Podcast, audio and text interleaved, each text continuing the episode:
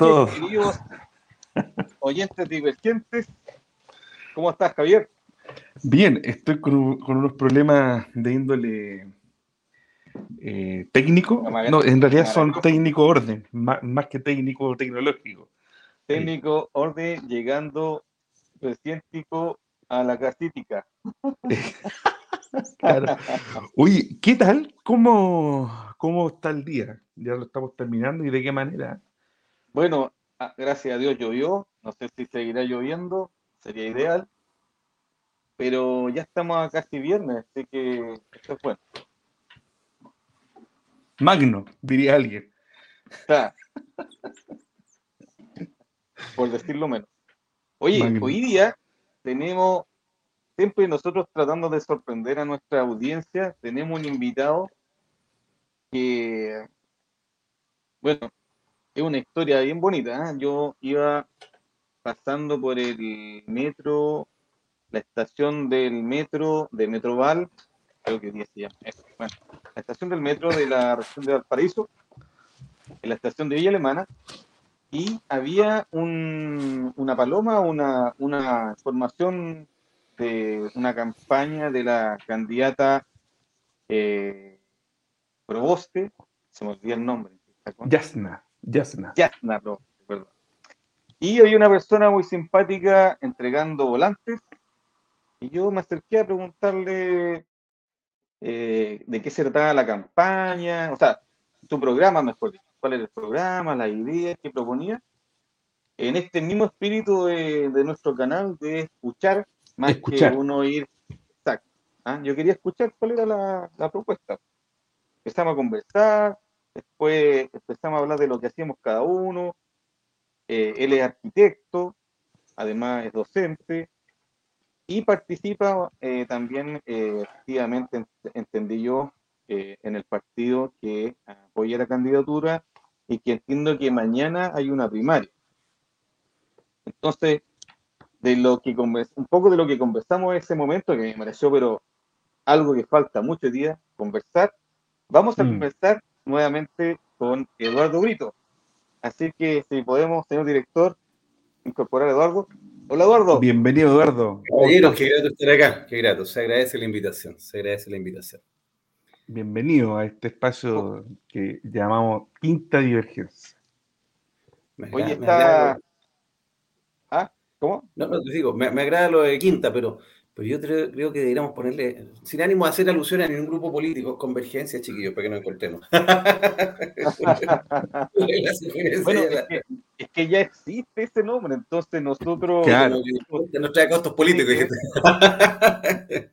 No, no, no. aquí, estamos pensando más en, bueno, en la primera parte. Antes, de, converger, tenemos que diverger primero. Estamos en esa primera instancia.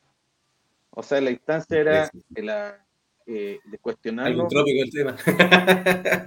Exacto, sí. Bueno, Eduardo, nosotros como tradición, eh, siempre a nuestros entrevistados, que el entrevistado es el protagonista, no nosotros. Nosotros somos unos meros, eh, queremos representar a la audiencia a quien eh, haría estas preguntas que hacemos nosotros, pero siempre le pedimos a nuestro entrevistado que se presente, que cuente primero de él como persona, y después vamos ahondando en la, inquietud y los intereses que haces tú o qué, propuestas tienes. Así que, adelante, Eduardo. Bueno, primero agradecer la invitación al programa. La verdad es que como les decía antes en backstage, este fue un día demoledor, me imagino que ustedes también. Parece que el juego lo de tener más tranquilo, va todo bien, y te, pasa todo. ¿Ah?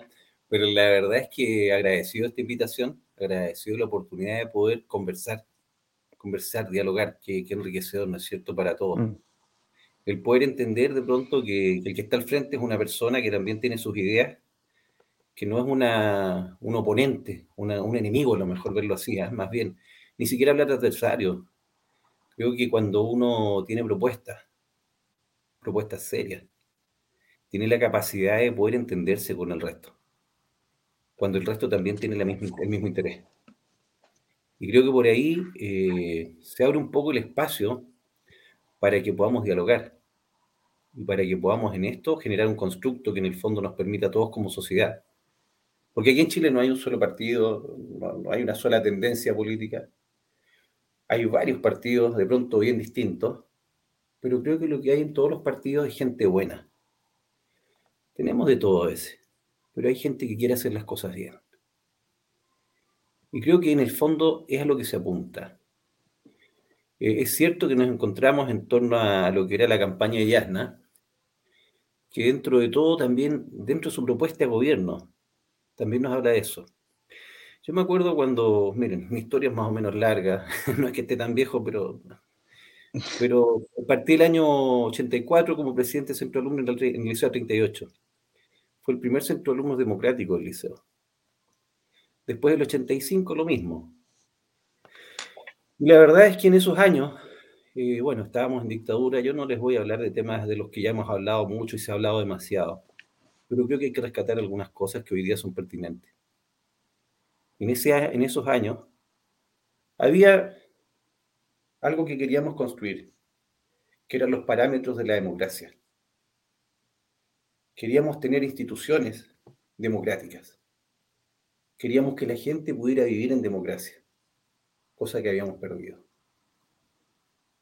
Y este me parece un tema vital. También en ese entonces había gente que veía las cosas más allá de sus parámetros, a izquierda y a derecha. Gente que de pronto decía, no, la vía no es esta, no es el diálogo, no es la conversación. Esto tiene otros motivos, otras formas, de uno y de otro lado. Y quiero plantearles que de pronto cuesta ser centro, porque el centro es precisamente el que trate de poner la cordura, trata de desenvolverse dentro de esto y entiende el valor precisamente de las instituciones democráticas, de la división de poderes y el cómo deben funcionar esas instituciones. Y eso era lo que queríamos para Chile. Y yo les voy a decir que estuve retirado de la política harto rato, y no fue hasta el 18 de octubre en que se empezó a dar toda esta crisis social que tuvimos tan fuerte, en que me di cuenta que había que volver. Porque el país nos llamaba a todos. No era que unos u otros pudiéramos quedar afuera de esto. Porque la efervescencia social que tuvimos en esos días precisamente nos llevaba un poco a recordar a muchas de las personas que vivieron aquellos años algo de lo que había sucedido. Mucha gente mayor, sobre todo, tenía mucho temor de eso. Y la verdad es que Chile ha crecido mucho en estos años. Ha cambiado mucho de ser uno de los países más pobres junto con Haití en tiempos del año 70, hoy día somos un país que puertas del desarrollo. Y esto evidentemente ha traído consecuencias, ¿no es cierto? Y creo que el reclamo de mucha gente ya ha reclamado de buena forma, fíjense. Tuvimos una manifestación de un millón y medio de personas diciendo que queremos que esto cambie en forma pacífica. No hablo del saqueo ni nada eso, que puede tener muchas vertientes distintas, donde pueden haber intereses creados también en todo lo que ha ocurrido. Lo que estoy planteándoles hoy día es precisamente ese llamado al que se dio en esos años del 80-85 y que después se llamó Acuerdo Nacional. Y es que en el fondo vivimos una situación compleja hoy día. Se está definiendo una nueva constitución, estamos tratando de definir un país futuro. Y para eso se requiere de todos los que estamos dentro de este margen. porque hoy día nadie sobra en Chile. Necesitamos de todos porque en el fondo hoy día hay que realzar el valor de la democracia, de las instituciones de la democracia. Es fácil a veces, por rabia o por desconocimiento, tener un discurso en donde todo está mal. Debemos reconocer que en estos años se han hecho cosas muy buenas. Y la verdad, con responsabilidad de parte de todos los partidos políticos. Evidentemente han habido errores, y esos errores hay que superarlos. Pero todos creo que queremos construir un país, un mejor país para todos. Y creo que eso, para todos. Y creo entonces que ahí está el desafío. El que seamos capaces de entender al otro no como un enemigo de partida, tampoco como un adversario. Más bien seamos capaces de escuchar lo que propone. En el año 88, yo tuve oportunidad de conocer un libro que se llamaba Chile, Chile un país posible, un muy buen libro de Alejandro Foxley, en que él planteaba claramente todo lo que debía ser la transición a la democracia. ¿Qué es lo que había que hacer? ¿Cuáles eran los cambios que se tenían que ir dando?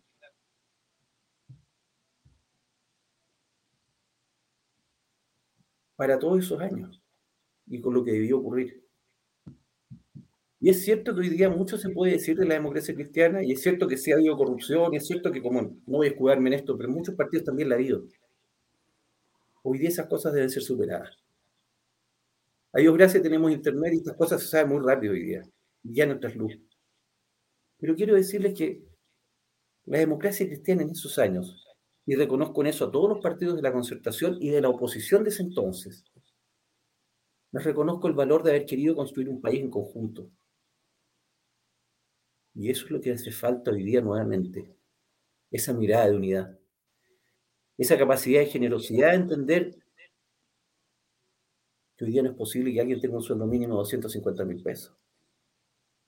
No creo que haya nadie en Chile que pague la micro todos los días y coma algo con ese sueldo. Creo que tenemos que replantearnos ese tipo de cosas. Creo que tenemos que replantearnos el tema de, ¿están funcionando las instituciones? Cuando los fondos E de las AFP son usados de pronto para poder cubrir las pérdidas de una empresa, cosa que esa empresa pueda pagar el crédito que tiene con un banco, y la AFP sacrifique los fondos E por eso. Ahí no están funcionando las instituciones. Cuando llegamos a sistemas como los coludidos en distintas cosas, y no quiero extender el tema, pero sabemos que existe mucha colusión en Chile. Entonces tenemos que ser capaces de superar eso. ¿Y de superarlo cómo?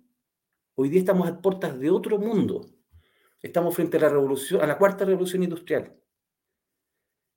El mundo cambia. Y ha cambiado y han cambiado las generaciones. Esta generación piensa muy distinto a lo que los baby boomers pensaban años atrás.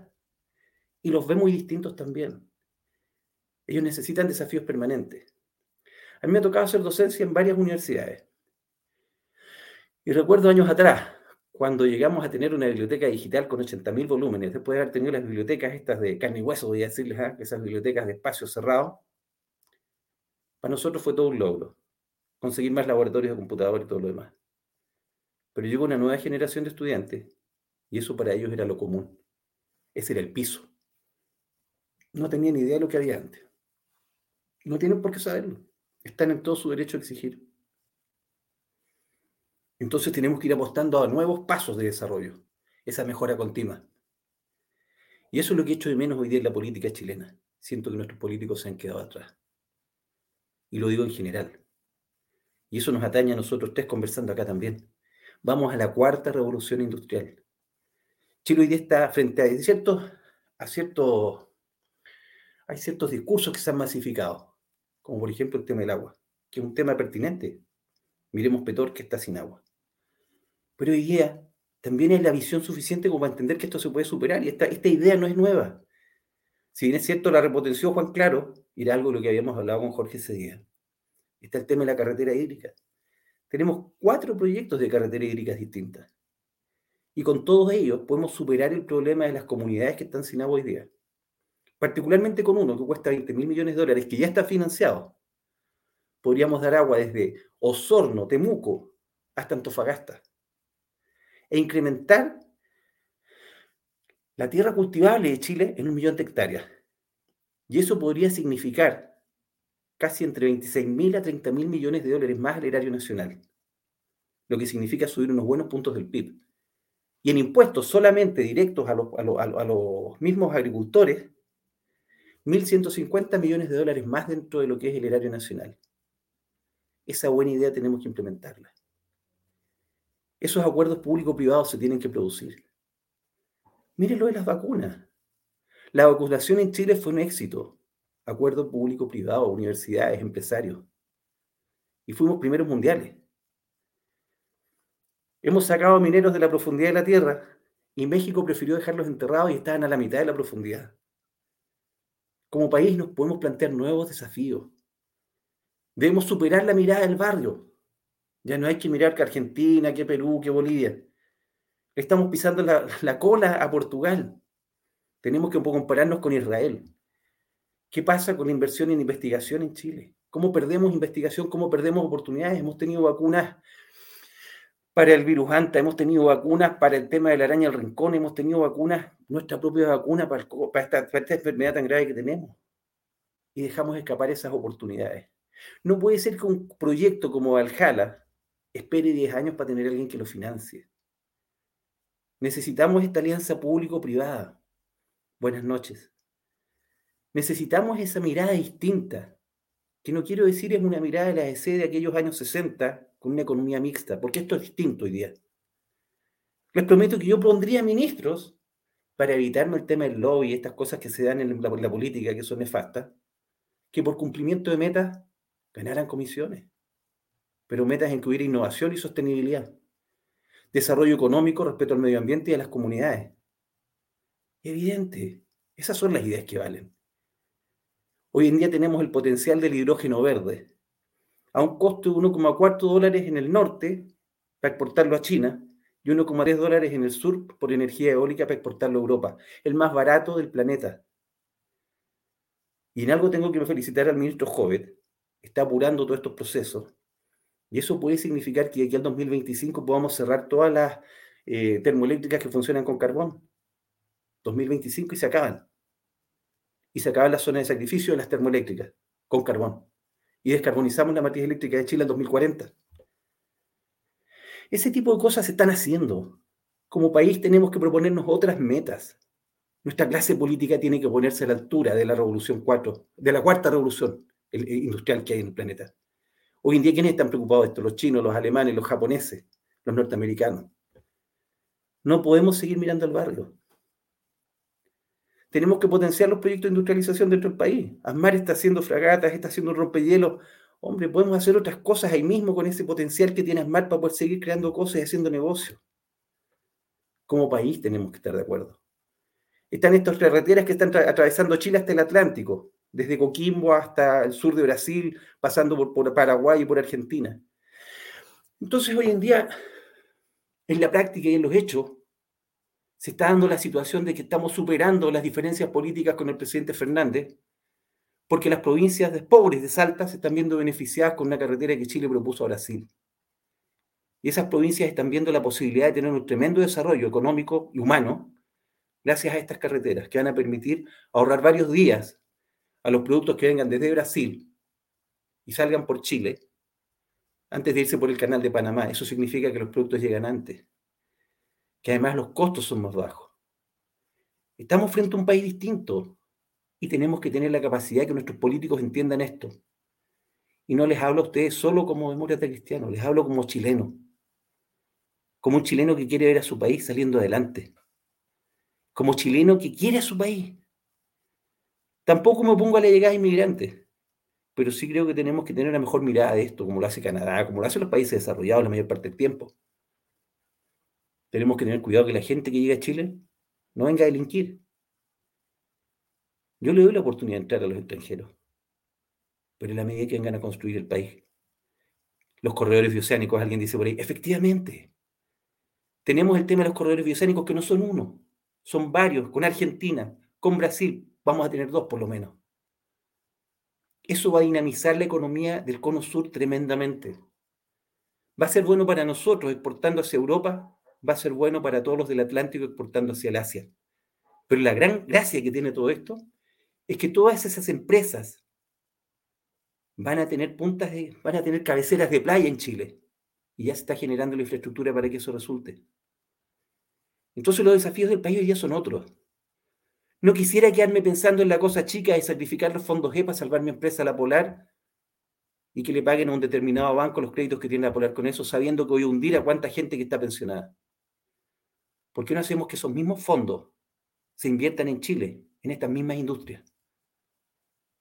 Y capitalizamos nuestro país, ganamos plata en nuestro país y somos dueños de nuestras empresas.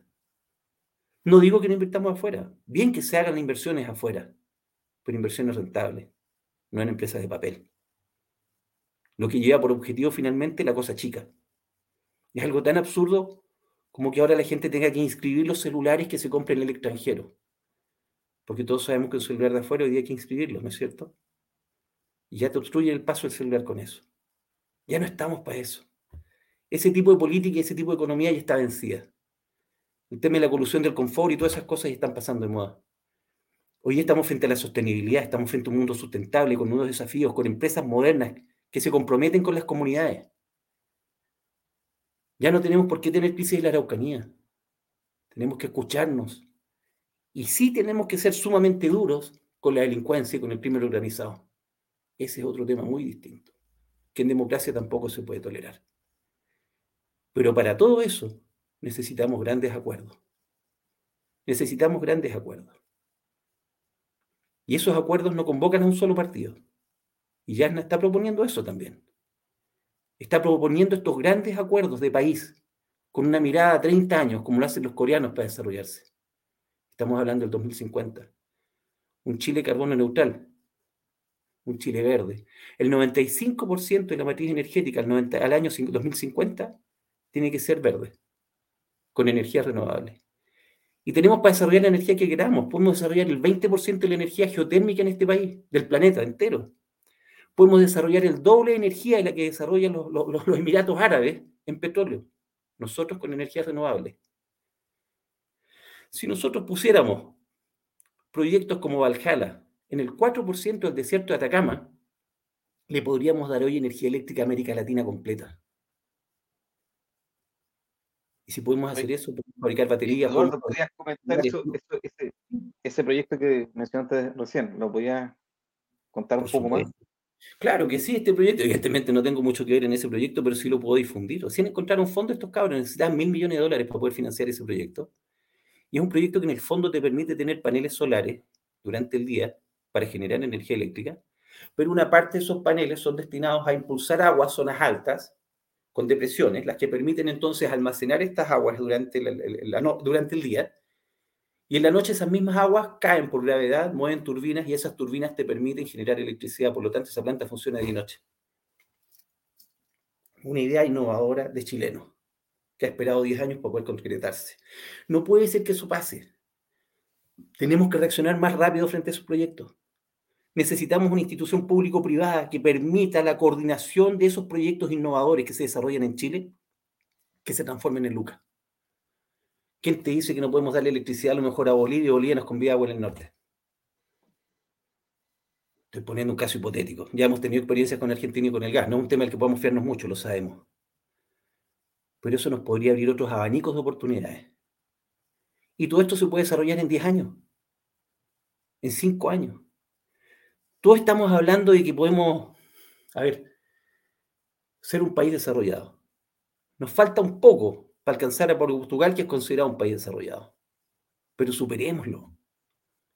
Si podemos hacer esto en menos tiempo, así como hicimos la vacunación, ¿en qué nos estamos demorando para hacerlo? Necesitamos encontrar esos puntos de apoyo.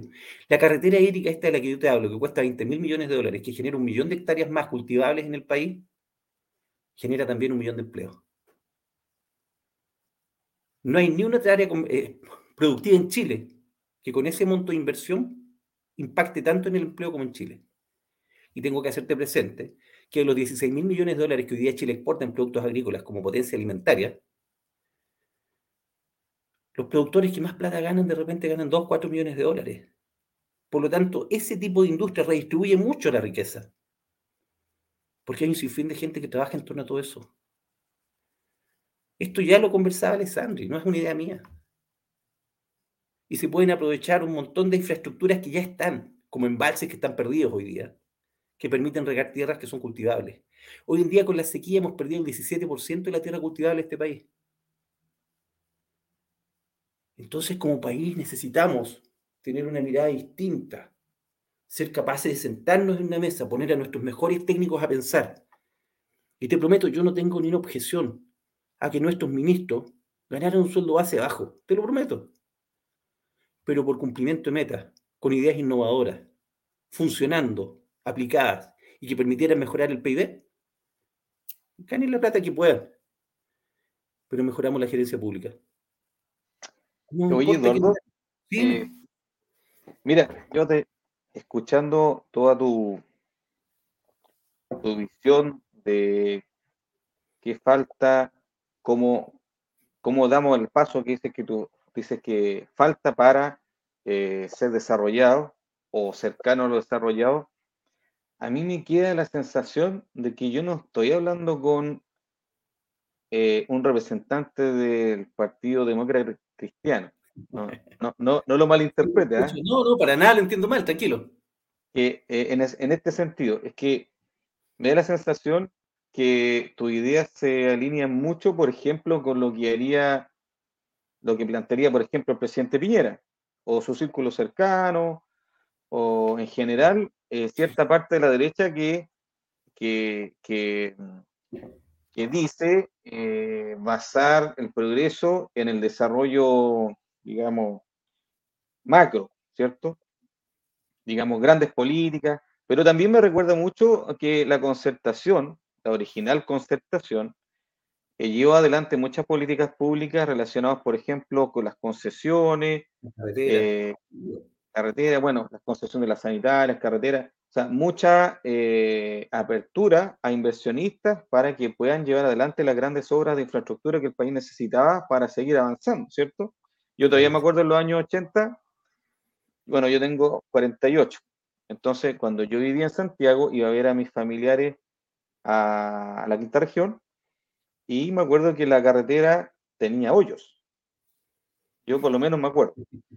Eh, y, todavía me acuerdo de un viaje que se estaba lloviendo y cuando llovía había más hoyos. ¿ah? Entonces yo me acuerdo que el vehículo saltaba. Entonces me consta que había hoyos. Entonces yo era chico, pero el asunto es que hoy día uno va por esa misma carretera, la ruta 68, o va, bueno, muchas carreteras en Chile y no pueden haber hoyos. Lo que nunca va a haber hoyo puede ser que hayan, eh, estén arreglando la carretera, y taco porque están recarpeteando, poniendo más asfalto, pero hoyos jamás podrían haber, o sea, sería ya lo último que alguien pensaría que podía haber. Entonces, digo, y se hicieron estas políticas de concesionar para que eh, alguien se hiciera cargo de la infraestructura y porque yo no, eh, y ahora viene la pregunta, ahora pregunta para, para, ver si estoy hablando con un demócrata cristiano o estoy hablando con alguien que más cercano a la derecha. Si eso es lo que todavía no vea, me sorprende en, esta, en este relato que tú haces. ¿Tú crees que eh, el Estado debe hacerse cargo de instituciones o debe hacerse cargo de las sanitarias, debe hacerse cargo de las carreteras, debe hacerse cargo de, de administrar, gestionar, y desarrollar, desarrollar infraestructura o este modelo de, concesión eh, es, es, es eh, la solución, digamos, es la manera de avanzar y mejorándola, bajando las tarifas, no sé. Pero como modelo central, ¿tú crees que es una buena política haber desarrollado la infraestructura a través de inversionistas en vez de que el Estado se hiciera cargo de todo eso? Mira, la mirada que tengo yo de esto es el rol del Estado fiscalizador. Es fiscalizador. Tenemos que ver a través del Estado. Y por eso te decía que las instituciones funcionen. Si hay una Contraloría, que la Contraloría haga su pega. Pero de una mirada distinta. Por ejemplo, yo no puedo tolerar que un ministro diga que porque se da el 10% la gente vaya a comprar flores.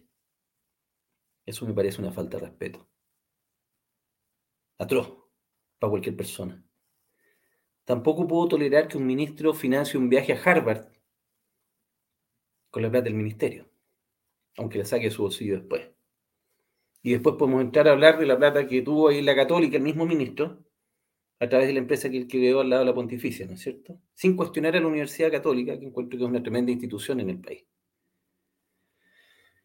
Pero hay cosas que no andan bien. No puedo tolerar, por ejemplo, la colusión del confort, la colusión de suma y sigue. Si queremos competencia, compitamos. Si hay libertad, que la haya. No hay acuerdos por debajo de la mesa, nos repartamos el mercado, 30% de estación norte para ti, 20% para ti, tu presencia en el mercado es tanto, arreglémonos por ahí. La idea de la libertad económica es que haya competencia. Y ese día lo conversamos. Yo te decía, no quiero nada que no haya pasado en Estados Unidos y te hacía, te hacía ver la imagen de Roosevelt. Precisamente Roosevelt fue el que combatió todo ese tipo de situaciones. Porque hablamos de libertad, pero no existe esa libertad.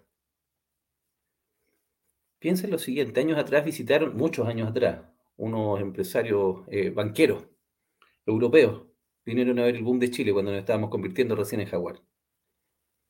Y la conclusión que ellos sacaron cuando se fueron es, si nosotros cobráramos las tasas de interés que se cobran en Chile, nos cierran los bancos y nos acusan de usura. Entonces no busco el abuso en la economía. Por eso te digo que las instituciones funcionen. Ahora, lo que el Estado debe hacer son estas alianzas público-privadas, brindando la oportunidad de que las cosas se hagan como corresponde. Yo no voy a cuestionar gestiones como las de Codelco, pero en lo personal me gustaría que Codelco respondiera a metas, no a buenas intenciones. Y no digo privatizar Codelco, pero hay que mejorar la gestión de Codelco definitivamente. No puede ser que a la gente se le pague por estar ahí. Y no te digo que todos, ¿eh? pero parte de la planta de Codelco está ahí nomás. No son todos los que ponen el hombro. Si tú me preguntas si el Estado debe gestionar algún tipo de empresa, mira, ya está la respuesta en lo que pasa en Argentina, que ahora quiere privatizar el Internet. Está la respuesta a lo que pasa en Venezuela, está la respuesta a lo que pasa en Ecuador. Pero tampoco pueden darse abusos como los que se están dando hoy día con las concesiones de la autopista. Creo que ahí había una, comillas, mala negociación, por decirlo menos. Y creo que esas cosas hay que supervigilarlas mucho más, evidentemente. Porque no puedo creer que haya gente que tenga que pagar 400 mil pesos al final del mes por transitar por Santiago cuando esas autopistas ya deben estar pagadas hace rato. Y la mantención no debe costar tanto. Algo hubo ahí, ¿te das cuenta? Por eso necesitamos instituciones que funcionen como corresponde y transparente en ese tipo de negociaciones. Porque ahí hubo algo. Esas autopistas se pagaron. Convengo que sigamos pagando caro por autopistas nuevas y por la mejora del servicio. Bien. Pero algo ocurrió ahí y eso pasó por enfrente de todos nosotros. Necesitamos instituciones que funcionen. Necesitamos un poder judicial que haga justicia. Mira, yo entiendo, de César dijeron, todo hombre tiene su precio y no quiero ofender a nadie con esto. ¿eh? Pero no puedo entender que a dos empresarios ilustres de este país, por los cargos que tuvieron en un momento, se les haya mandado clase de ética. No puedo creer que una multa de 63 millones de dólares para una empresa se convierta en una multa de 2 millones de dólares. Y no quiero ofender a los empresarios con esto. Pero lo que te estoy diciendo es que con ese tipo de actitudes se la pida la democracia. Y no son actitudes que podemos seguir permitiendo. Porque son ellos los que están destruyendo el sistema democrático con esto. Porque tras cada acto de ellos en este momento hay una responsabilidad. La responsabilidad del lobby con los políticos, porque sabemos que ellos van a ir a los políticos ciertamente bien seguidos. Sabemos cómo se dio la ley de pesca original que hubo, que hizo Longueira.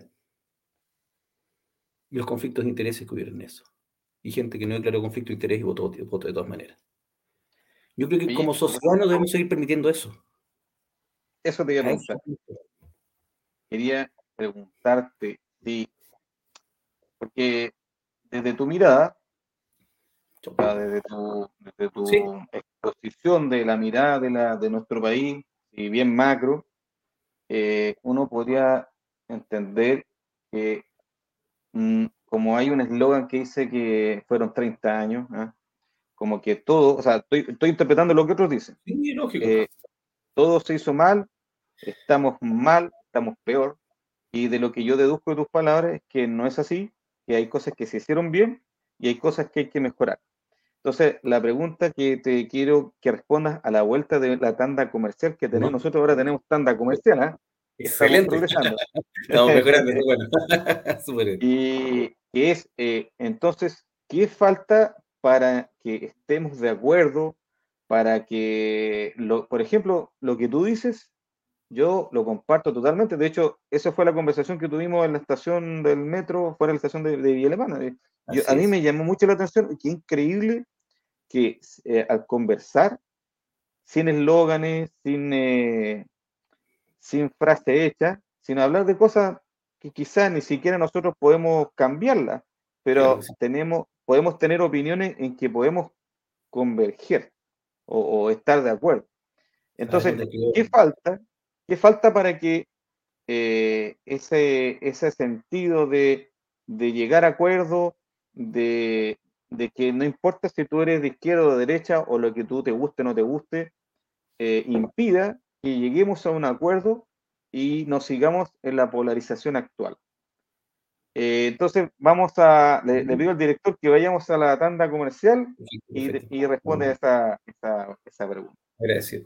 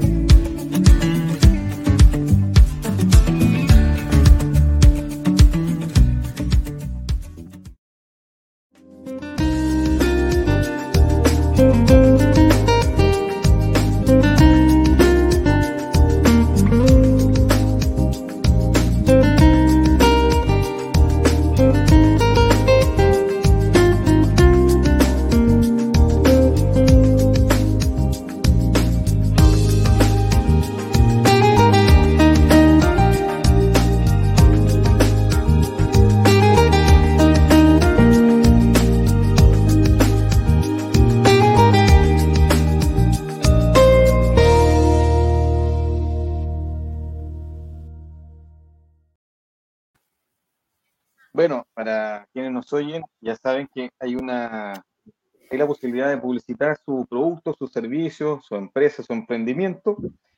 Y bueno, eh, le planteaba a Eduardo, donde respecto de, lo que él mencionaba, de que es necesario llegar a acuerdos, eh, que hay cosas que son, que no se hicieron mal, que se pueden hacer mejor, que hay un problema también de credibilidad de algunas instituciones, que hay una falta de, de, que funcionen las instituciones, falta también de ejercer la justicia independiente de quién se le ejerza, ¿cierto? Eh, o sea, como que hay una falta de, pero están eh, las estructuras para realizarlo. Eso es lo que yo interpreto lo que dice Eduardo. Entonces, mi, mi pregunta es porque yo hoy día me siento como que eh, estoy en otra realidad de, diálogo. Yo veo mucha polarización, al menos lo que se ve en los medios, los eslogans, es como que se hizo todo mal, eh, tenemos que cambiarlo todo, o sea, prácticamente hagamos la revolución hoy día porque si no, esto no va a cambiar. Entonces, yo te planteo eso, ¿qué falta para que haya una alternativa a ese discurso de, no se dice directamente, pero en el fondo hagamos la revolución, o sea, revolución es cambiar todo, ¿ah? Cambiemos todo lo que hay. O sea, quizá algunos más notorios, más violentos lo hacen y los que, y los que son más pacíficos y tienen otra idea distinta no se notan, pero digamos que eso es lo que se oye en, los medios. ¿Qué falta o qué habría que hacer para, para ver esta otra mirada eh, más eh, dialogante, más que escucha, que recoge lo bueno y sí critica con fuerza lo que se ha hecho mal? Mira, siento que en el último tiempo, los últimos años, lamentablemente, ha habido una disociación de la dirigencia política particularmente. Te hablo de las altas esferas. No te hablo de la gente que está aquí en Villa Alemana. Te hablo de las altas dirigencias. Finalmente todos ellos se encuentran en los mismos lugares, van a vacaciones a los mismos lugares y, creo que parte de ellos hay una disociación respecto de la realidad de lo que ocurre con la gente más abajo. Creo que las palabras de Mañalich, siendo muy honesto, cuando estaba saliendo el Ministerio de Salud lo grafican todo. No me imaginé nunca que la realidad de Chile era esta. Algo así. cuando empezó a ver las condiciones de hacinamiento en que vivían muchas personas. Creo que hace falta más sinceridad en el trato. Ayer fue el Día de la Solidaridad. ¿ah? Eh, por algún motivo tengo cercanías con, con una institución que fundó el Padre Hurtado. Y la verdad es que, por ejemplo, cuando se habla de la iglesia, toda la iglesia está mal. Pero eso no es así. El padre Hurtado recibió una beca para poder estudiar. Gracias a esa beca pudo estudiar y se le dieron los jesuitas. Y formó una tremenda institución como Lugar de Cristo. Por lo tanto, dentro de la iglesia ha habido gente que es ejemplar y de esa gente no se habla. Y muchos hoy día tienen temor de decir cristiano, porque te juzgan por lo que pasó con otras personas que no entendieron bien este tema. Y también uno tiene que ser capaz de ponerse los pantalones y defender las instituciones. Cuando hoy día dicen, el sistema democrático lo ha hecho todo mal. Mira, yo te recuerdo algo que dije recién. Cuando mis alumnos llegaron al año siguiente que teníamos esta biblioteca digital con 80.000 volúmenes y todos nos felicitábamos porque lo íbamos a recibir con esto, ellos al mes estaban encontrando críticas de otras cosas, porque hay otras cosas que estaban mal y efectivo. ¿Me entiendes? Entonces esto nos obliga a mejorar. Y ahí hay un tema importante. Tenemos una generación que ha crecido distinto a como crecimos nosotros. Tienen otra cuna. Los hemos tratado de criar mejor que nosotros. Sin las cosas que se vivían antes, ¿no es cierto? Los hoyos y las carreteras, por ejemplo. Por lo, tanto, la interpretación que ellos hacen del mundo que están viviendo actualmente, cuando ven que todas las instituciones tienen fallas, el cómo ven ellos a los mayores y el cómo los ven los mayores a ellos. Nos falta la amplitud de criterio de entendernos generacionalmente con los cabros. Y estos chiquillos que están votando hoy día en un tiempo más van a ser el 70% electoral en 10, años más. Necesitamos encontrar una forma distinta de dialogar con ellos. Y para eso las formas de hacer política que teníamos antes no nos sirven. Porque ellos están más acostumbrados al trabajo colectivo. Ellos se les enseñó así desde el colegio están acostumbrados a hacer las cosas de otra manera y están acostumbrados al trabajo digital. Y no hemos tenido la capacidad. Yo estuve aparte de la política hasta el 18 de octubre, te digo. Fui presidente de federación en la Universidad de Santa María, en la Escuela de Técnicos, el año, eh, saca la cuenta, el año 1990. Pero de ahí salí de la política. Pero en estos años no hubo la capacidad de integrar a esos chiquillos en los espacios. Porque también se dio que mucha gente se acostumbró al poder, y de esto también tenemos que hablar. Una persona que sale electa más de dos veces, y hay estudios en Europa sobre esto en universidades importantes, se acostumbra a las garantías que tiene el poder y es capaz de hacer cualquier cosa con tal de mantenerlo. Por lo tanto, ahí es importante, no debiéramos tener políticos que hubieran más de dos cargos, más de dos veces eh, más que tuvieran más de dos veces los mismos cargos porque se acostumbran a, ciertas ventajas propias del cargo. Ese es otro tema. Y eso sociológicamente y psicológicamente pasa. Y también se dieron muchos y se han dado muchos vicios en torno a esas situaciones. Yo me acuerdo antaño, la JDC, te hablo 10 años atrás, propuso esto de que no salieran electos más de dos veces diputados, senadores, lo que fuera. Y algún político por ahí dijo, nos están cortando las manos. Yo creo que a ningún político le hace mal trabajar en una empresa pública o trabajar en una empresa privada después de haber estado en, el cargo público y darse cuenta de lo que es la realidad que vive toda la gente. Hay sindicalistas que hacen carrera en el sindicato y nunca en su vida trabajaron. A eso tenemos que echarle una miradita. Nadie puede hacer de eso una profesión. Es bueno que todos ensuciemos terno. Tú eres de la construcción, yo he trabajado, yo soy, yo soy técnico constructor de origen. Sabemos cómo es la construcción. Igual. De repente, de repente hay que ensuciar el terno, ¿no es cierto? ¿Mm? De repente Oye, a Sí, sí. Yo también soy técnico en construcción de la Santa María y después. Ah, mira, son con razón. Ahí tenemos el problema porque siempre uno se entiende con los sanzanos. ya decía yo. Ah, claro que, que, decir en la universidad, si todos fuéramos sanzanos, nos entenderíamos en todas partes. no fui presidente de centro de alumnos, te entendí, ¿no? Yo de federación, de la federación. la federación. Ah, los centros de alumnos los formamos cuando yo me iba. Porque la, eh, la Federación de Estudiantes que había antes se había robado mucha plata. Mira. Se había robado mucha plata. Entonces lo que hicimos fue crear los centros de alumnos para que funcionaran como poder fiscalizador de la federación. Y se generó un, un, estatuto y todo lo demás. Y por ahí aparecieron los centros de alumnos después, justamente para evitar eso. Ya. Mira, te quería comentar algo que hay un... Eh, no sé si el director lo puede poner. El último mensaje que aparece en el chat. Vamos. Ahí está. es justamente lo que yo también te iba a plantear. ¿Ah? Porque nosotros en este diálogo, en esta entrevista, eh, de fondo tratamos de llegar a, sacar ideas, propuestas, ¿ah? no, no, solamente quedarnos en, temas puntuales, sino que, y me parece muy interesante lo que tú dices, ¿ah? que es la mirada de, eh, de, de, las responsabilidades de los, digamos, del poder político, ¿cierto? Eh, donde tú dices que eh, esto de,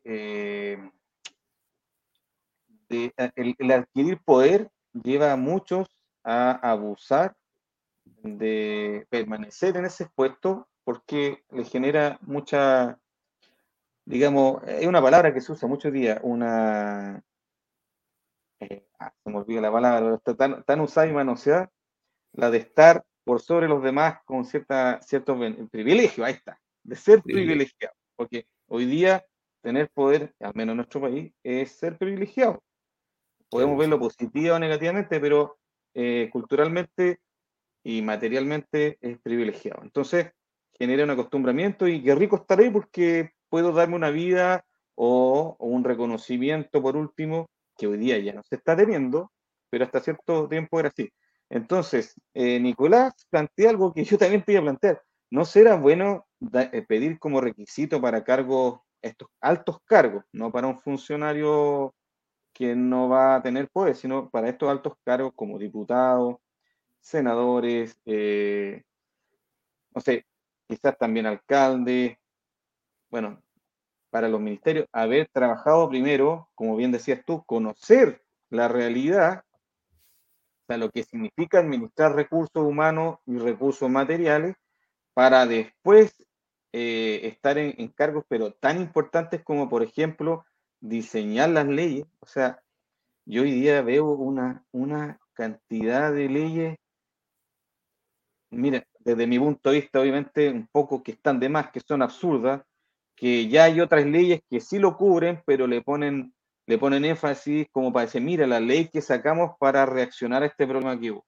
Entonces, eh, ¿no será bueno exigir un requisito de que alguien que postule un cargo a ese tipo de cargos tan altos con alta influencia de poder, eh, haber ejercido un, tener experiencia en el área privada, porque si le pedimos en el área pública es fácil administrar recursos que, a uno no le cuestan, pero en el área privada, ¿no piensas tú que sería un buen aporte, digamos, como avanzar?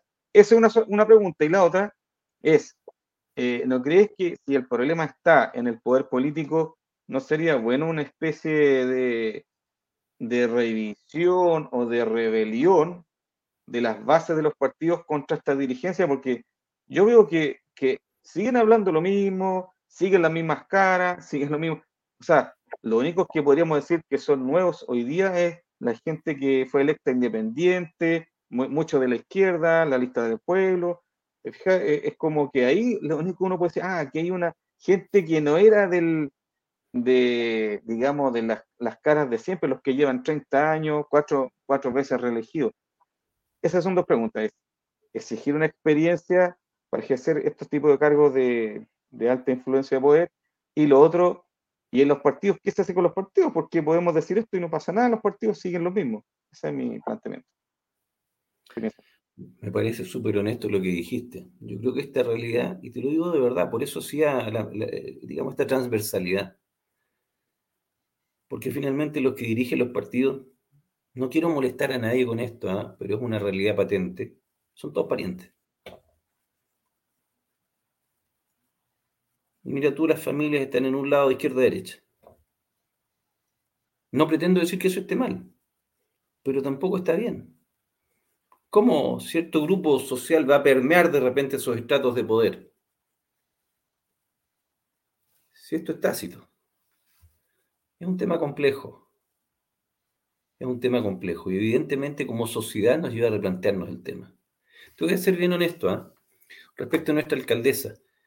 Yo hace pocos días, pocos días atrás le envié a su jefe de gabinete un saludo. De Villa, de Villa, Alemana. Ah, le envié un saludo deseándole lo mejor y tratando de decirle que si tenía buenas propuestas para la comuna le íbamos a apoyar. Porque creo que hay un principio de decencia en todo esto. Mira, no me parece mal que haya gente nueva en el poder, joven, nueva porque ya estoy viejo, ya. gente joven en esto. Pero lo que sí creo que ha ocurrido en muchos de estos grupos jóvenes que están en el poder es que muchos de los jóvenes que se encantaron con estas ideas, a poco andar en estos grupos, se han dado cuenta que estos jóvenes que están dirigiendo están en la misma parada que los viejos políticos nomás.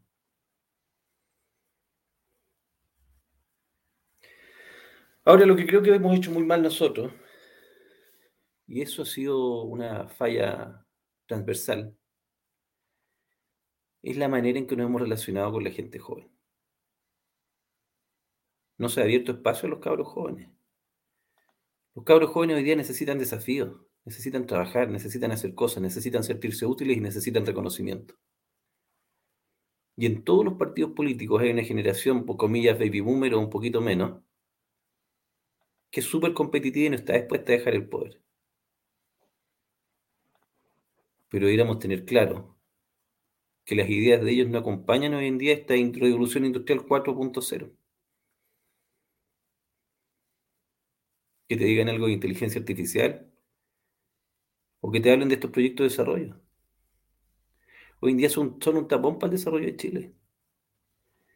Entonces es efectivo que programas como estos permiten intercambiar ideas y permiten generar encuentros. Hoy en día estamos frente a la generación mejor preparada de toda la historia de nuestro país. Y tenemos que ser capaces de acogerlos con buenas ideas, con espacio. Y hay cosas que para estos chiquillos son intolerables, y una de ellas es el tema de la corrupción. Y muchas veces para ellos también el enriquecimiento ilícito. Y son intolerables. Y lamentablemente en muchos partidos políticos, por no decir en todos, siempre hay gente que ha pasado por eso. Y te hablo de todo. Pero efectivamente necesitamos comunicarnos entre nosotros. Porque Jorge, tú te das cuenta que conversamos, no discrepamos en muchas cosas. Es más, podemos encontrarnos en un proyecto común. Y es a eso a lo que te estoy invitando. A pensar en Chile. A pensar un Chile diferente por sobre estas pseudo barreras que nos han puesto. Porque te aseguro que también hay un principio muy humano, que son los derechos humanos básicos. A mí me tocó estar en el Mirador O'Higgins haciendo trabajos para mi escuela de. para la escuela de arquitectura en algún momento. Y me tocó ver gente recogiendo de los basurales las cosas que se iban a comer o con las que iban a, vivir o para construir sus casas. Y tú, como gente de la construcción, y yo, como gente de la arquitectura, que tenemos una convergencia absoluta en el sentido de, las profesiones, sabemos que eso no puede seguir pasando en un país como este. Sabemos que el déficit habitacional está en 100.000 viviendas al año. Pero hemos escuchado a los dos Alejandro Aravena con su propuesta de vivienda. Y vemos que hay políticas sociales que pueden ser perfectibles y absolutamente mejorables. Y propuestas como las de Aravena, por ejemplo, permiten incrementar la plusvalía de esas viviendas, construyendo el, 40, el 50% de la vivienda que cuesta con el aporte fiscal y dejando que el resto lo hagan de autoconstrucción. Y creo que los últimos diseños de Aravena que se han publicado permiten hacer eso. Y permiten construir en barrios en donde la gente no la desarraiga, son cosas tan simples como esas. Algo que él dice ahí. Algo tan simple como el sentido común, que a veces es el más escaso de todos los sentidos. Sobre todo cuando hay intereses cruzados. Y hoy en día en Chile tenemos muchas madejas ahí. Y es interesante invitar a los empresarios a pensar el país distinto. Ya no es necesario pensar en voy a agarrar el fondo G para salvar tal o cual empresa. Porque yo entiendo que el principio de una FP es buscar mejorar lo más que se pueda, maximizar las utilidades y maximizar en el fondo el rendimiento de las, de las utilidades para que la gente reciba mejores fondos. Ese es el principio. No como utilizo esos fondos para mi enriquecimiento, aunque eso signifique sacrificar a los pensionados y que después los pensionados tengan que quedarse suicidando, como ha pasado con muchos abuelos o profesores que tienen que andar recogiendo los desechos de la, de feria. Y hay una deuda histórica importante con los profesores. Entonces a eso también le aplicaría el sentido común. Pongamos el acelerador al máximo en todo lo que sea desarrollar ideas innovadoras. Mira, fíjate en algo. El único empresario en Chile que ha pagado la deuda que, asumió la banca cuando se salvó la banca en tiempo de Pinochet es Luxig, que terminó de pagar el año pasado, me parece, la última cuota. Del resto de la banca nadie ha pagado un peso. ¿Eso se permitiría en un país desarrollado? ¿Eso habría pasado en Finlandia, Dinamarca u otro país? ¿O estarían avergonzados ellos por lo que está pasando? Necesitamos repensar el país porque estamos frente a una generación que ya no tolera eso. Por eso la sensación de, desasosiego, desacomodo frente a esto. Porque esas son las cosas que tenemos que perfeccionar de esta democracia. Hizo 9001. Mejora continua. ¿eh? y vamos por la 14000. ¿Me entiendes? Oye, sí, oye Eduardo, y yo, yo cuando, cuando escucho esta reflexión sobre esta desconexión entre generaciones, eh, yo siento lo mismo con mi hijo. Yo tengo hijos desde 21 hasta casi 6 años. Y pasando por internet, yo tengo harto hijos. Y entre medio hay, hay, hay varios adolescentes.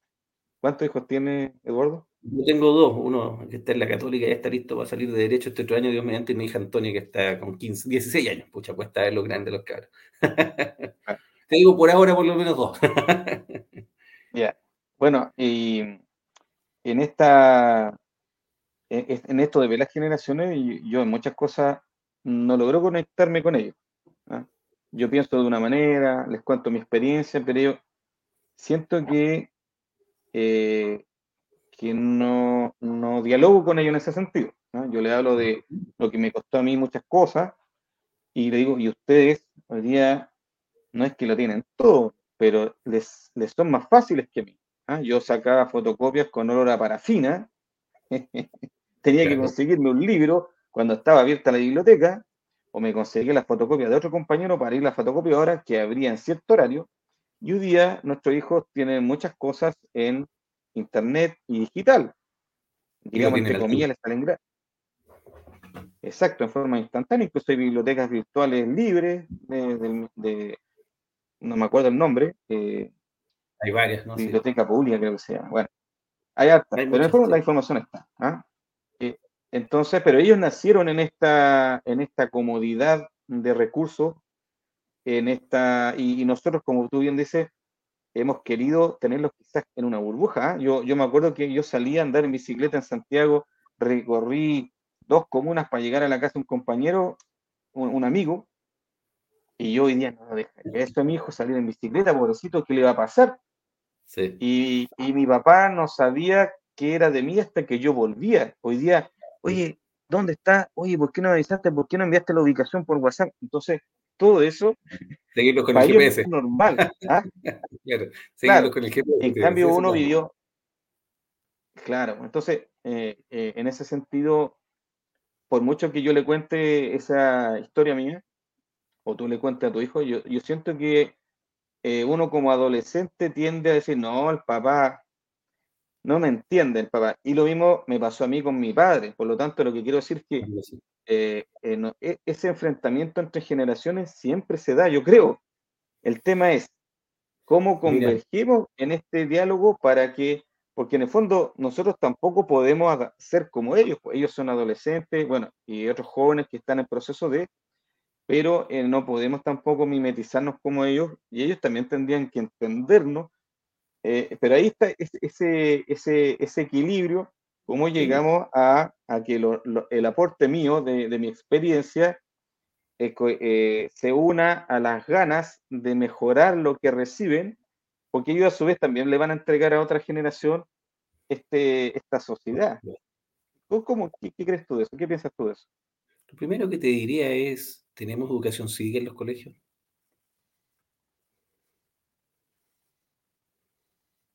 No, pues. Por eso te digo. Cuando hablamos de deberes y derechos en sociedad, cuando los muchachos se han acostumbrado a que el tema sea automático, si no sé matemáticas, profe Julio. Y así sucesivamente en todo. Yo también pasé por esa generación en donde éramos 90 en cursos, en dos cursos de 90, y habían cinco libros de cálculo.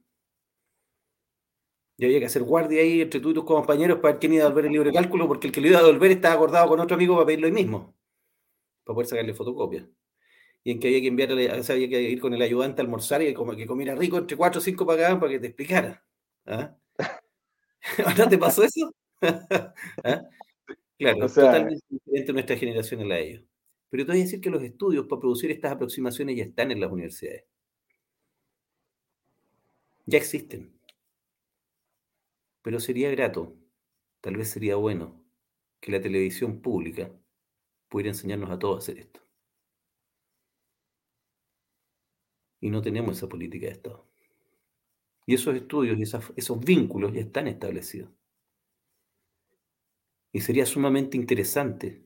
Sí, es la generación X. es efectivamente así, la generación X es esa, precisamente así porque viene después los baby boomers. Los baby boomers eran gente mucho más expansiva que no quería dejar el poder nunca. Y todavía tenemos mucho en política. Pero como generación nos toca hacer ese aporte. Sería sumamente interesante que a lo mejor la televisión pública adquiriese, adquiriese ese rol de televisión pública y no de farándula y no trajéramos lo peor de otras culturas. Porque lo que Japón nos manda como anime no son los animes que ven en Japón. Yo tengo primos en Estados Unidos que sus papás pasaron por México con toda la historia que eso significó para ellos. Los cabros aprovecharon becas deportivas, trabajaron en restaurantes italianos, hoy día tienen doctorado, están en una posición más o menos bien, más o menos cómoda. Pero cuando ellos han venido a Chile y han escuchado la música que en Chile es masiva, evidentemente nosotros hemos exportado la pobreza cultura. Y los efectos que tenemos en delincuencia son precisamente el reflejo de eso, porque es la imagen que le entregamos a los cabros en televisión. Yo hubiera preferido más la imagen del Nico Mazú. En el fondo estamos recogiendo en parte lo que la televisión le ha mostrado a la gente. ¿De verdad tú ves televisión? Eh, película. De hecho, yo creo que sobran la televisión por cable. Con suerte veo ese programa de los hermanos que reconstruyen o arreglan casa y las venden. También lo veía, como de una correa de propiedades que arreglaba casa también en Estados Unidos. Sí, también lo veía bastante. Pero me dedico más a los programas culturales, me dedico a la HBL, me dedico a ese tipo de cosas. Hay care, a lo mejor escuchar al, al profesor Massa, en su momento a Maturana. Y fíjate que el consumo de la televisión privada apunta más a ese tipo de programas. Porque tenemos estos programas en donde en el fondo lo único que hacen es lo que hacen. ¿No debe tener otro rol la televisión? ¿No sería interesante que tuviéramos cursos de inglés, como los hacía Teleduc años atrás? ¿No sería interesante proponerse como meta Chile país bilingüe de aquí a 10 años? Cuando hoy día ser bilingüe es básico si queremos ser un país ligado al turismo. Y ahí el rol de la televisión pública sí cumple un rol social fundamental. Porque hay gente que no tiene tanto internet, pero sí tiene televisión pública. Aunque más ahora va a tirar los satélites y va a tener internet por todos lados. Pero es importante saber hacer esa selección. ¿No sería importante a lo mejor que la televisión pública cumpliera ese rol? Tú tuviste oportunidad de ver los programas de Patricio Bañado en su momento.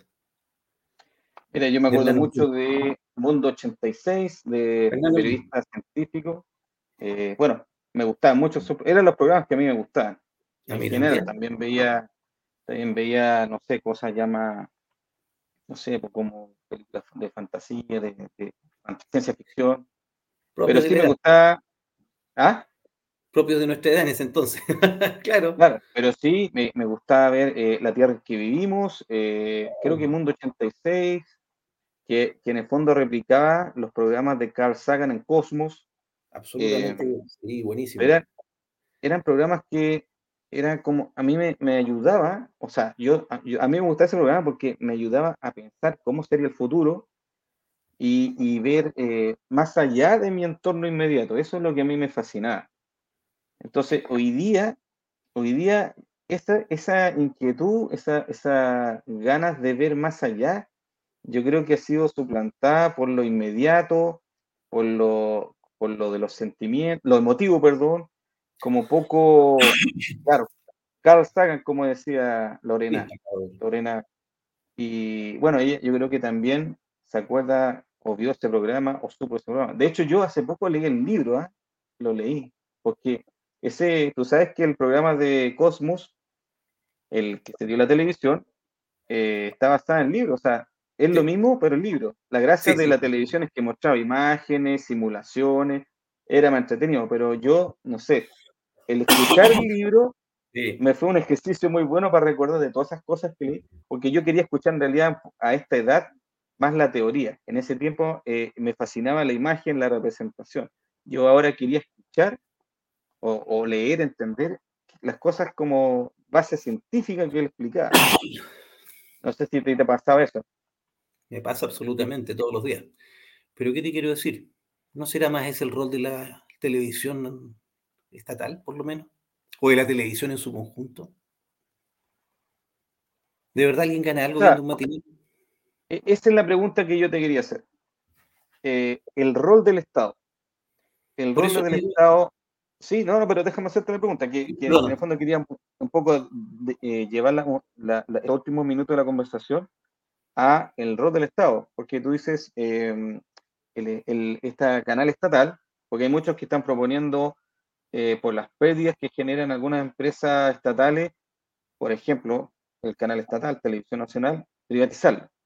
Yo no te estoy preguntando eso, sino te pregunto, a propósito de eso, de esa, de esa, de eso que está en, la conversación, en el debate, si el canal estatal eh, si, las empresas estatales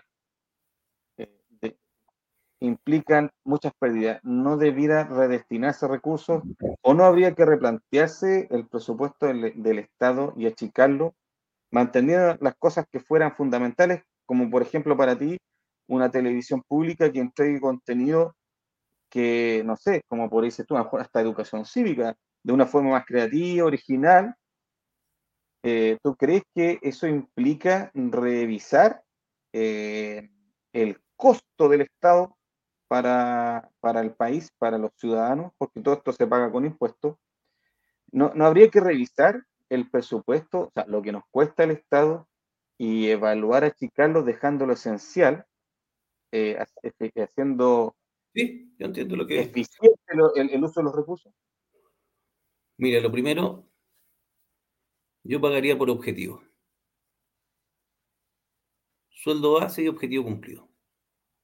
Cumplió la meta, se le paga. Cumplimiento de meta. En la empresa estatal lo haría así. Y eso significa mejorar la gestión del Estado, profesionalizar la gestión del Estado, cumplimiento de meta, crecimiento por objetivo planes estratégicos. Ahora, si tú me preguntas por el tema de la televisión estatal, así como el tema de la salud o la educación, yo creo que aquí no se puede analizar todo con el mismo prisma. Porque el impacto social que, que tendría tener un desafío de Chile país bilingüe, de aquí a 10 años te cambia la historia del país. Yo he tenido alumnos, no, no voy a mencionar la institución, pero como técnicos de instituto profesional, que por hablar, hablar inglés en una entrevista a través de Skype han encontrado trabajo en Australia. Y han podido irse a trabajar a Australia, como es el mundo normalmente en cualquier parte del planeta hoy día. Esto ir a trabajar a otro país es algo que se ve en todo el planeta. Ojo, te lo estoy hablando ya desde una mirada de Chile, Portugal, Chile, Israel. Vamos comparándonos con otro país. Olvídate del vecindario. Mi viejo siempre decía, en el mundo de los ciegos el tuerto es rey. Empecemos a mirar a Dinamarca. Empecemos a mirar a Israel. ¿Qué están haciendo mejor ellos que nosotros? Benchmarket. Como hacían los japoneses, para hacerlo en simple. Copiemos lo bueno. Y no traigamos lo malo al país. Queremos de verdad país. Dame un segundo. Dame un segundo. El Estado Mira, hay una frase que dice todo. En términos de educación, deseamos enseñemos a pescar a la gente. Yo creo que va por ahí. Hay que capacitar a las personas. En términos de la eliminación de listas de espera, miren, yo creo que lo que se ha hecho en el último tiempo, invirtiendo en la inmensa cantidad de hospitales que se están haciendo en Chile, eh, pienso que tendemos a, a querer superar la brecha. Queda mucho por hacer. Pero hay que ver los hospitales que se están haciendo en este país, son de nivel mundial. Nos queda mucho por hacer, insisto. Pero se está caminando en pos de conseguir esas metas. El hospital que están construyendo aquí en Marga Marga, el hospital de Quillota, el hospital de Valparaíso del Mar. No hay que ir muy lejos para esto. Se está trabajando, se han hecho cosas bien. Mira cómo trabaja el metro de Chile, es uno de los mejores del planeta y el más moderno de Latinoamérica. Viendo, dijiste lo de las autopistas. Esas son políticas estatales y se han hecho bien. Hay que mejorar y profesionalizar la gestión del Estado. Y algo con lo que no concuerdo es con los operadores políticos. Hay que buscar una forma de legislación para poder sacar a todos los operadores políticos del Estado. Eso sí. Hay que profesionalizar la gestión del Estado. Y en la gestión del Estado, yo a todo el mundo lo haría trabajar por metas.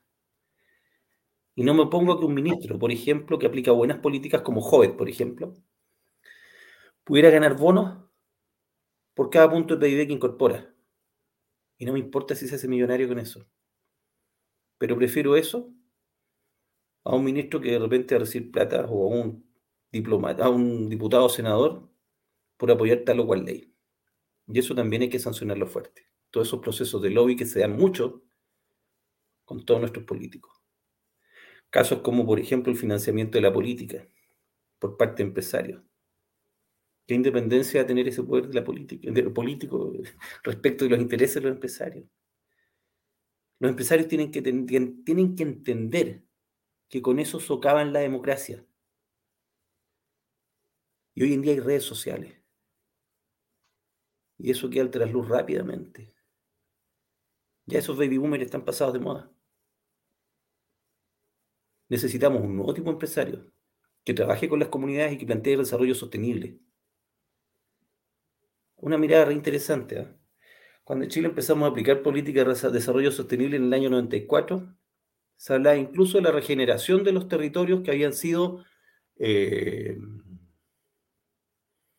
no me acuerdo la palabra, como te pasó hace un rato, perdón, pero, pero que habían sido dañados, como por ejemplo en Puchuncaví, en donde no solo la gente está contaminada, el suelo también, y podemos cerrar todas las plantas que hay que contaminan de aquí al 2025.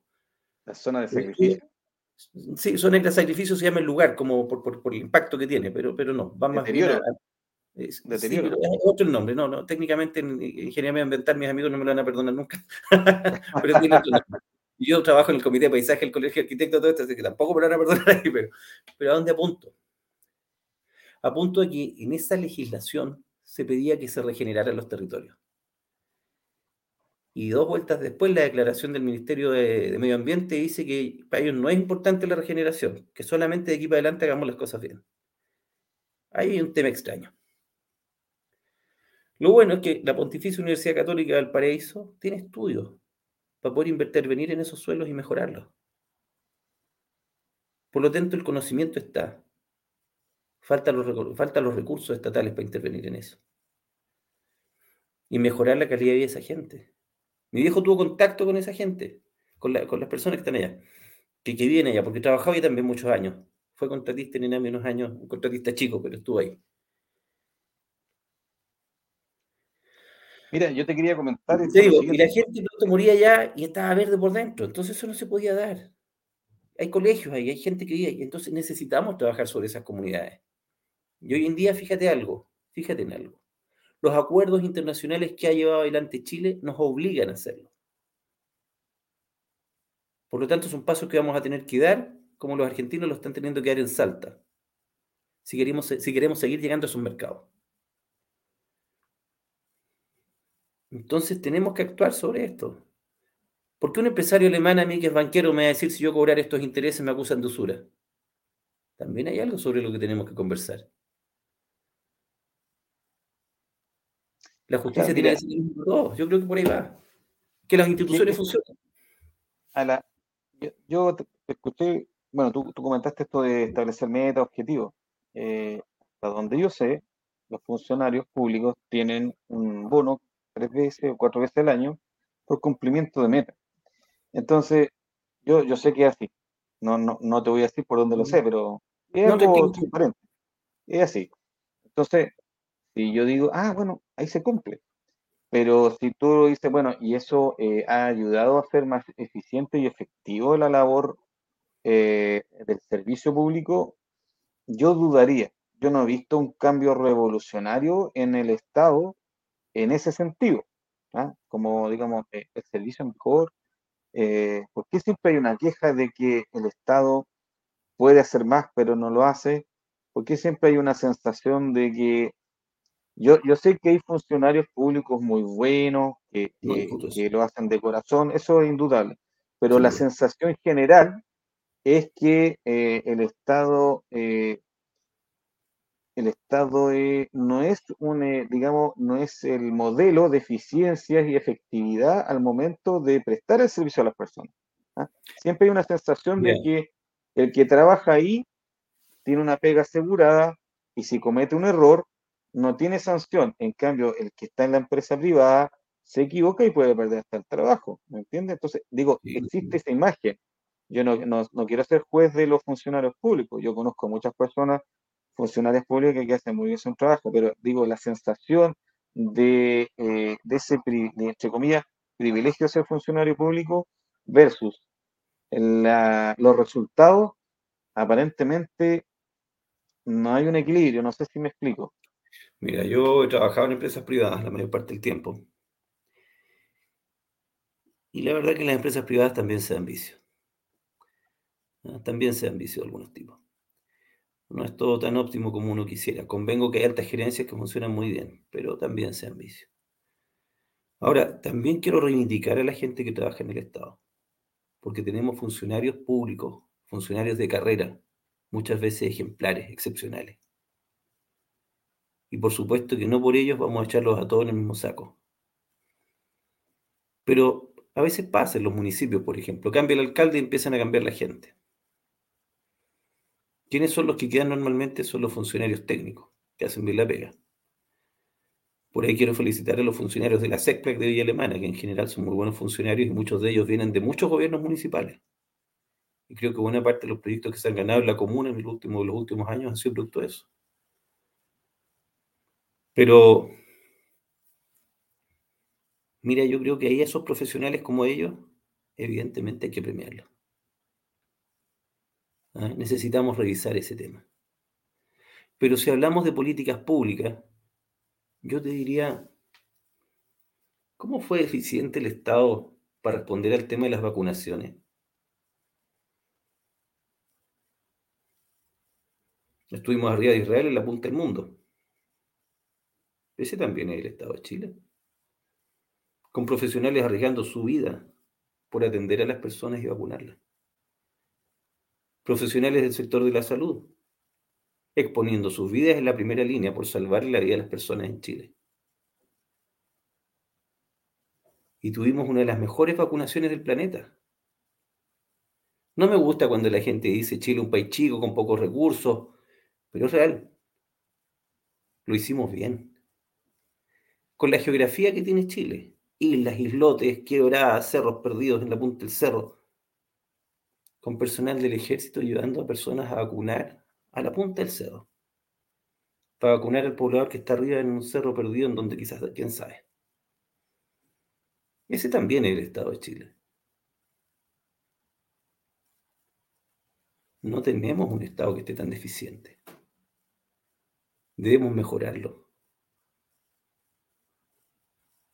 Debemos mejorarlo, sin lugar a dudas. Pero hemos tenido funcionarios públicos ejemplares en el servicio de salud. Ha habido médicos muertos por esto, han dado su vida por esto. Han dado su vida por su país, por su gente, por su profesión, profesión, profesan. Enfermeras muertas por esto, teens muertas por esto. Me saco el sombrero con esa gente. con funcionarios que, están impedidos de hacer huelga, dice aquí. Eso es cierto. Ese tipo de cosas, por ejemplo. ¿Por qué tenemos que llegar a una huelga para que mejoren las relaciones o, que pueda haber una relación que efectivamente favorezca en algo estas situaciones? Estuvimos en la punta del mundo, arriba de Estados Unidos, arriba de Inglaterra, arriba de todos. Superamos a Israel. Ese es nuestro Estado. ¿Por qué no podemos hacer lo mismo en otras dependencias del Estado? Si pudimos ser los primeros con los escasos recursos que tenemos. Porque para salud no tenemos los recursos de Israel. Ni en investigación en nada. Pues Israel no baja el 4% en investigación en, en el PIB. Y nosotros hicimos investigación y tenemos hasta una vacuna. Y si este tipo de vacunaciones se dio fue porque eso es lo que debemos hacer. ¿Cómo se dio esta vacunación? Pontificia Universidad Católica, las universidades y los estudios de las universidades, los profesionales de las universidades que tienen relación con los profesionales en China, en Inglaterra y donde se compraron las vacunas en Estados Unidos, en todos lados. El Estado agilizando el proceso y un servicio de salud con una praxis inmensa en todo lo que son los procesos de vacunación en Chile. Porque todos los años vacunamos con la influenza, contra la influenza, contra esto y lo otro. Por lo tanto, tenemos una experticia ganada que ha servido de ejemplo a Latinoamérica y al mundo. Conseguimos lo que no ha conseguido Francia, Alemania. ¿Por qué no podemos pensar que podemos ser una potencia agroalimentaria? ¿Por qué no podemos pensar que podemos procesar el cobre? ¿Por qué no podemos pensar que ASMAR puede hacer mucho más de lo que está haciendo y potenciar ASMAR? Y ahora que hablo de ASMAR, tal vez esto no le va a caer bien a toda la gente, ¿eh? pero quiero hacer un saludo tremendo a las Fuerzas Armadas de Chile y a Carabineros de Chile. De verdad hay que hacerles un reconocimiento. Porque ellos han expuesto sus vidas también. Por proteger a Chile, por proteger a Chile la pandemia. Y quiero darles las gracias como chilenos, como ciudadanos, como personas. Porque la verdad es que muchas veces, por la incapacidad de los políticos, ellos han sido el jamón del sándwich. Y ya basta eso. Somos una generación distinta y podemos dar mucho más que eso. Mi más tremendo reconocimiento a los funcionarios de Fuerzas Armadas y de Carabineros de Chile. Es cierto, ayer sin ir más lejos dieron de baja a dos carabineros por corrupción. Pero hay miles de carabineros en Chile que cumplen funciones en pueblos chicos, en la punta del cerro, ayudando a la gente. No todos son los generales corruptos que hubieron y seguramente quedan algunos. La mayor parte de los carabineros en Chile hacen su pega y la hacen súper bien. Hay que darle las gracias por eso. Ah, y no solo ellos, muchos funcionarios. Bueno, Chiquillos, eh, de verdad que se nos pasó volando. No, no, está bien. Sí, yo seguiría hablando una hora más. Nosotros tenemos, tratamos de, hacer este, este, programa dentro de un lapso. Eh, yo no sé si te interesaría más adelante eh, Agradecido. Bueno, este proyecto tiene que ver con eso que hicimos conversar, escuchar, más escuchar que opinar. En este caso, nosotros te estamos escuchando a ti y toda nuestra audiencia, porque nosotros creemos, nosotros creemos como proyecto que todos, todos, o la mayoría eh, de, los de las personas tienen algo que decir y aportar. Una mirada crítica y una mirada propositiva. Aquí no hay mejores ni peores, no hay alguien, no hay mesías, no hay iluminados, porque eh, en la esfera política siempre se da esto de que, ah, que este es mejor que el otro, o que este me representa más, pero a la larga todos hacemos la pega, todos salimos a trabajar, eh, todos queremos hacer lo mejor dentro de lo que hacemos a nuestra escala, en nuestra junta de vecinos, en la parroquia, eh, en la municipalidad, en el, en el local comercial donde se trabaja, en el hospital, bueno, en cada lugar hay alguien que eh, está sacando a su país adelante en su grano de arena, en este engranaje que se llama sociedad. Entonces, por eso nosotros hemos creído que eh, todos tienen algo que decir, y en este caso, esta vez te tocó a algo, eh, tratando de, de, hacerte preguntas y sacarte información más allá de, las miradas individuales que pueda tener cada uno de la sociedad, siempre hay algo que uno puede decir y que se puede rescatar independiente de tu, de tu idea, de tu religión, de, tu origen. ¿ah? O sea, podríamos poner esta, estas dos imágenes en blanco y escuchar, y sería lo mismo.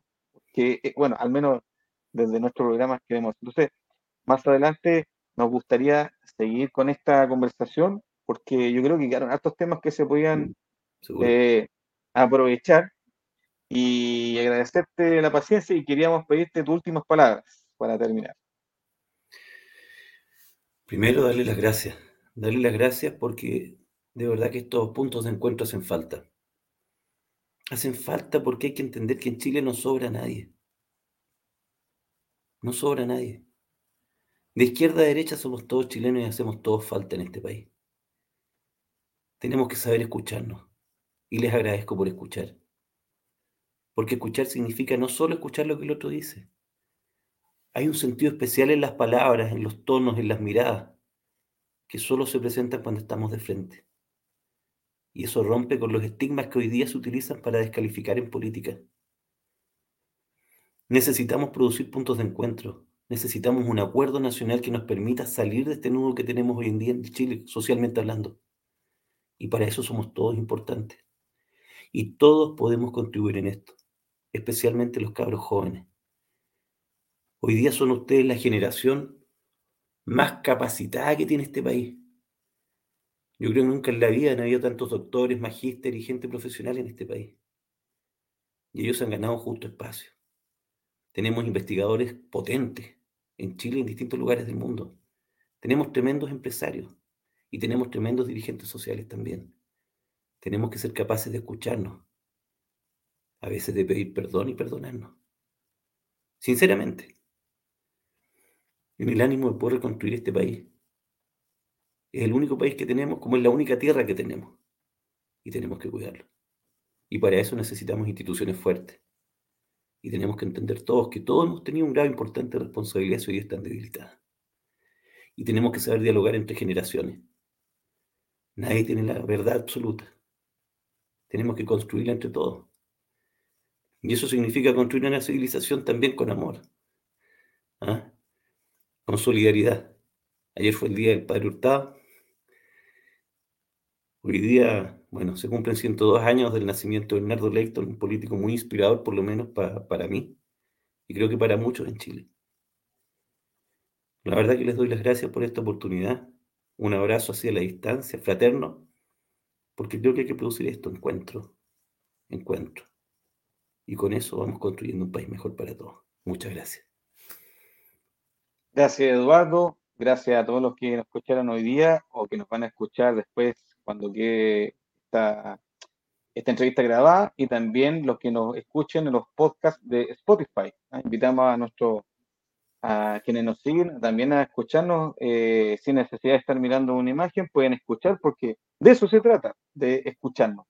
Un saludo, buenas noches, señores. Buenas noches a todos. Muchas gracias. Que estén muy bien. Gracias. Un gusto. gracias. Ah, me faltaba algo. ¿Qué pasó? Nosotros, le preguntamos, ahora eh, le preguntamos al final al entrevistado que proponga a quién le gustaría ver en la próxima entrevista. ¿ah? No pida, no pida a, no sé, alguien de, del extranjero, tiene que ser, bueno, con la tecnología podría ser. Alguien de Villa Alemana, dijiste tú. no, no, no, es que tú, tú, ¿sí? Sería interesante escuchar a la alcaldesa. La hemos invitado. Estamos esperando que nos responda. Sería muy interesante. Mira, voy a, vamos a ver si la podemos invitar entre todos. Porque creo que vivimos en esta comuna y necesitamos proyectos comunes. Ojalá pudiéramos encontrarnos. Vamos a ver. Bueno, si nos, puede, si nos puede dar una manito, nosotros ya la invitamos y seguimos insistiendo. Vamos a tratar de ayudar en eso. La verdad que sería muy interesante que ella pudiera estar con nosotros acá. Eh, somos una comunidad y tenemos que tratar de mirarnos los ojos para ayudarnos a salir adelante. El tiempo que, que rivalizamos es tiempo perdido. Necesitamos construir. Y para eso hay que construir lazos también. Yo les agradezco la invitación, chiquillos. Que estén súper bien. Gracias. Gracias, Eduardo. Que estén muy bien. Chao, chao a todos.